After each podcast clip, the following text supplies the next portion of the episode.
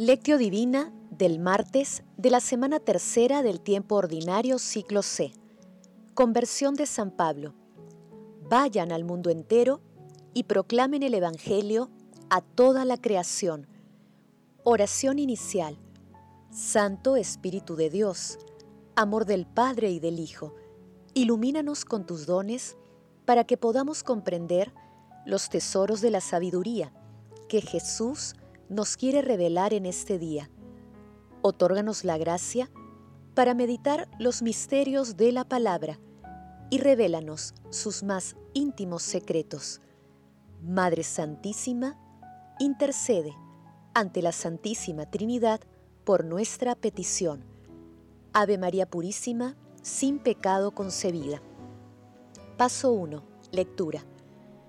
Lectura del Santo Evangelio según San Marcos capítulo 16 versículos del 15 al 18. En aquel tiempo se apareció Jesús a los once y les dijo, Vayan al mundo entero y proclamen el Evangelio a toda la creación.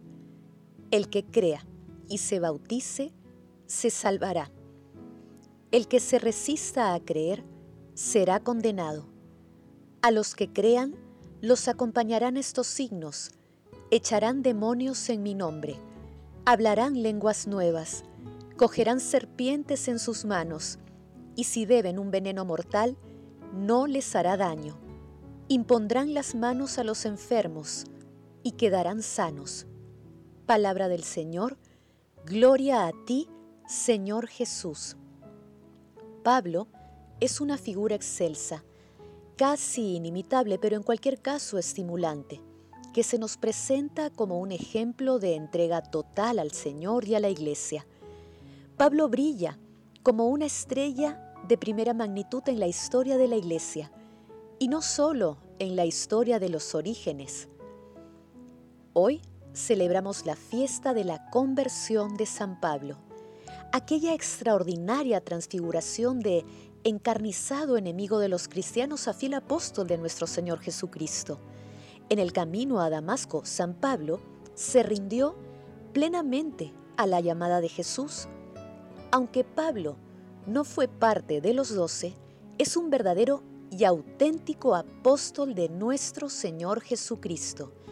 Un apóstol por vocación, porque después de su conversión ser misionero era el único modo de vivir para Pablo Pablo afirmaba con vehemencia que el Evangelio que predicaba no lo había aprendido o recibido de los hombres, sino por revelación divina. La pasión que sentía por Cristo salía de todo parámetro humano. El pasaje evangélico de hoy denominado Misión de los discípulos es el texto de la misión apostólica por antonomasia que también se encuentra en Lucas capítulo 24 versículos del 44 al 49, en Juan capítulo 20 versículo 22 y en Hechos capítulo 1 versículo 7. Los signos que Jesús otorga a sus apóstoles también son otorgados a las siguientes generaciones apostólicas y a sus seguidores. Son las señales y milagros que acompañan el anuncio de la buena nueva y que representan un tesoro para la iglesia, ya que muchas veces muestran la santidad de quienes los realizan. Paso 2. Meditación. Queridos hermanos, ¿cuál es el mensaje que Jesús nos transmite a través de su palabra? La conversión de San Pablo nos permite identificar las siguientes lecciones. Primero, que la misericordia de Dios llega por lo general cuando nos encontramos en las peores situaciones, es decir, cuando hemos tocado fondo. Segundo, Dios interviene en nuestras vidas de manera inesperada y en cualquier lugar. Tercero, al igual que Pablo, todos tenemos un caballo del cual podemos ser derribados por nuestro Señor Jesucristo. Y cuarto, las respuestas con fe y humildad son las que más agradan a nuestro Señor Jesucristo. Asimismo, es preciso destacar que después del encuentro de Pablo con nuestro Señor Jesucristo se produce el diálogo entre la criatura y su liberador, en el que la fe es el componente esencial. La fe se convierte en obediencia y abandono total de la persona en Dios. Finalmente esta fe se transforma en misión. Pablo es un claro ejemplo de ello, quien ha recibido la redención de los pecados y la salvación en nuestro Señor Jesucristo. Se siente irresistiblemente impulsado a entregarla a los demás. Orlando Córdoba Reyes manifiesta, Pablo se considera a sí mismo diácono de Cristo Jesús, diácono del Evangelio, diácono de la justicia, diácono del Espíritu, es decir, sirviendo en nombre de Cristo, Pablo ofrece a los hombres el alimento y los medios de subsistencia para su vida. La buena noticia que es el Evangelio, la salvación que justifica y transforma, y el don del Espíritu fuente de toda vida y santidad, que se derrama por el ministerio del apóstol.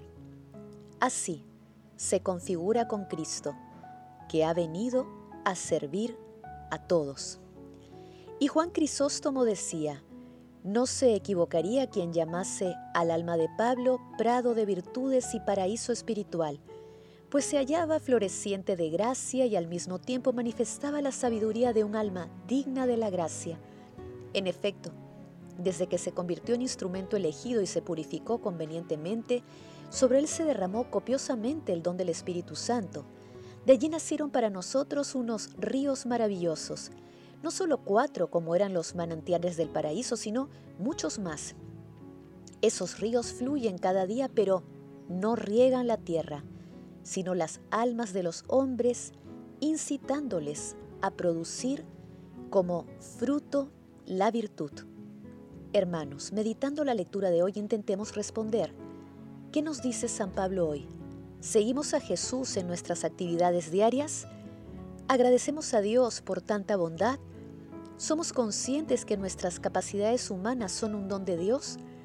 Que las respuestas a estas preguntas nos ayuden tomando como ejemplo a Pablo, a predicar con nuestra vida y valentía a nuestro Señor Jesucristo y seamos capaces de decirle, Señor, ¿qué quieres que haga? Jesús, María y José nos aman. Paso 3. Oración. Padre Eterno, tú que has instruido al mundo entero con la predicación de San Pablo, apóstol, concede a cuantos celebramos hoy su conversión, avanzar hacia ti, siguiendo su ejemplo y ser en el mundo testigos de tu verdad. Amado Jesús, te pedimos por el Santo Padre, por los obispos, sacerdotes, diáconos, consagrados y consagradas, laicos y misioneros. Fortalécelos con tu Santo Espíritu para que lleven tu palabra y ejemplo a todos los confines de la tierra. Amado Jesús, Concede a los difuntos de todo tiempo y lugar tu misericordia, para que lleguen al cielo y protege del enemigo a las almas de las personas agonizantes.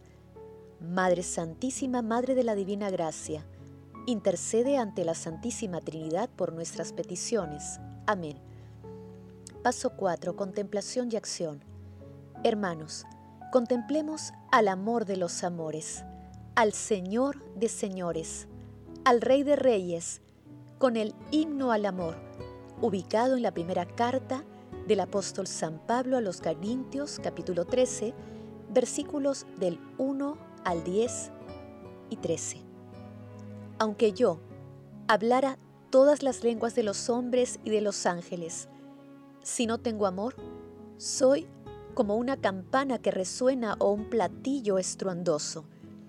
Aunque tuviera el don de profecía y conociera todos los misterios y toda la ciencia, aunque tuviera una fe como para mover montañas. Si no tengo amor, no soy nada. Aunque repartiera todos mis bienes y entregara mi cuerpo a las llamas, si no tengo amor, de nada me sirve. El amor es paciente, es servicial. El amor no es envidioso ni busca aparentar. No es orgulloso ni actúa con bajeza. No busca su interés, no se irrita, sino que deja atrás las ofensas y las perdona. Nunca se alegra de la injusticia, y siempre se alegra de la verdad. Todo lo aguanta, todo lo cree, todo lo espera, todo lo soporta. El amor nunca terminará. Ahora nos quedan tres cosas. La fe, la esperanza, el amor. Pero la más grande de todas es el amor. Señor, confiados en tu paciencia y misericordia, deseamos asumir el compromiso de contrastar nuestras vidas con tus mandamientos de amor. Y con ese bello himno al amor que inspiraste a San Pablo, deseamos ser tus discípulos. Que tu Santo Espíritu nos fortalezca y acompañe siempre. Te lo pedimos, Señor. Glorifiquemos a la Santísima Trinidad con nuestras vidas. Oración final.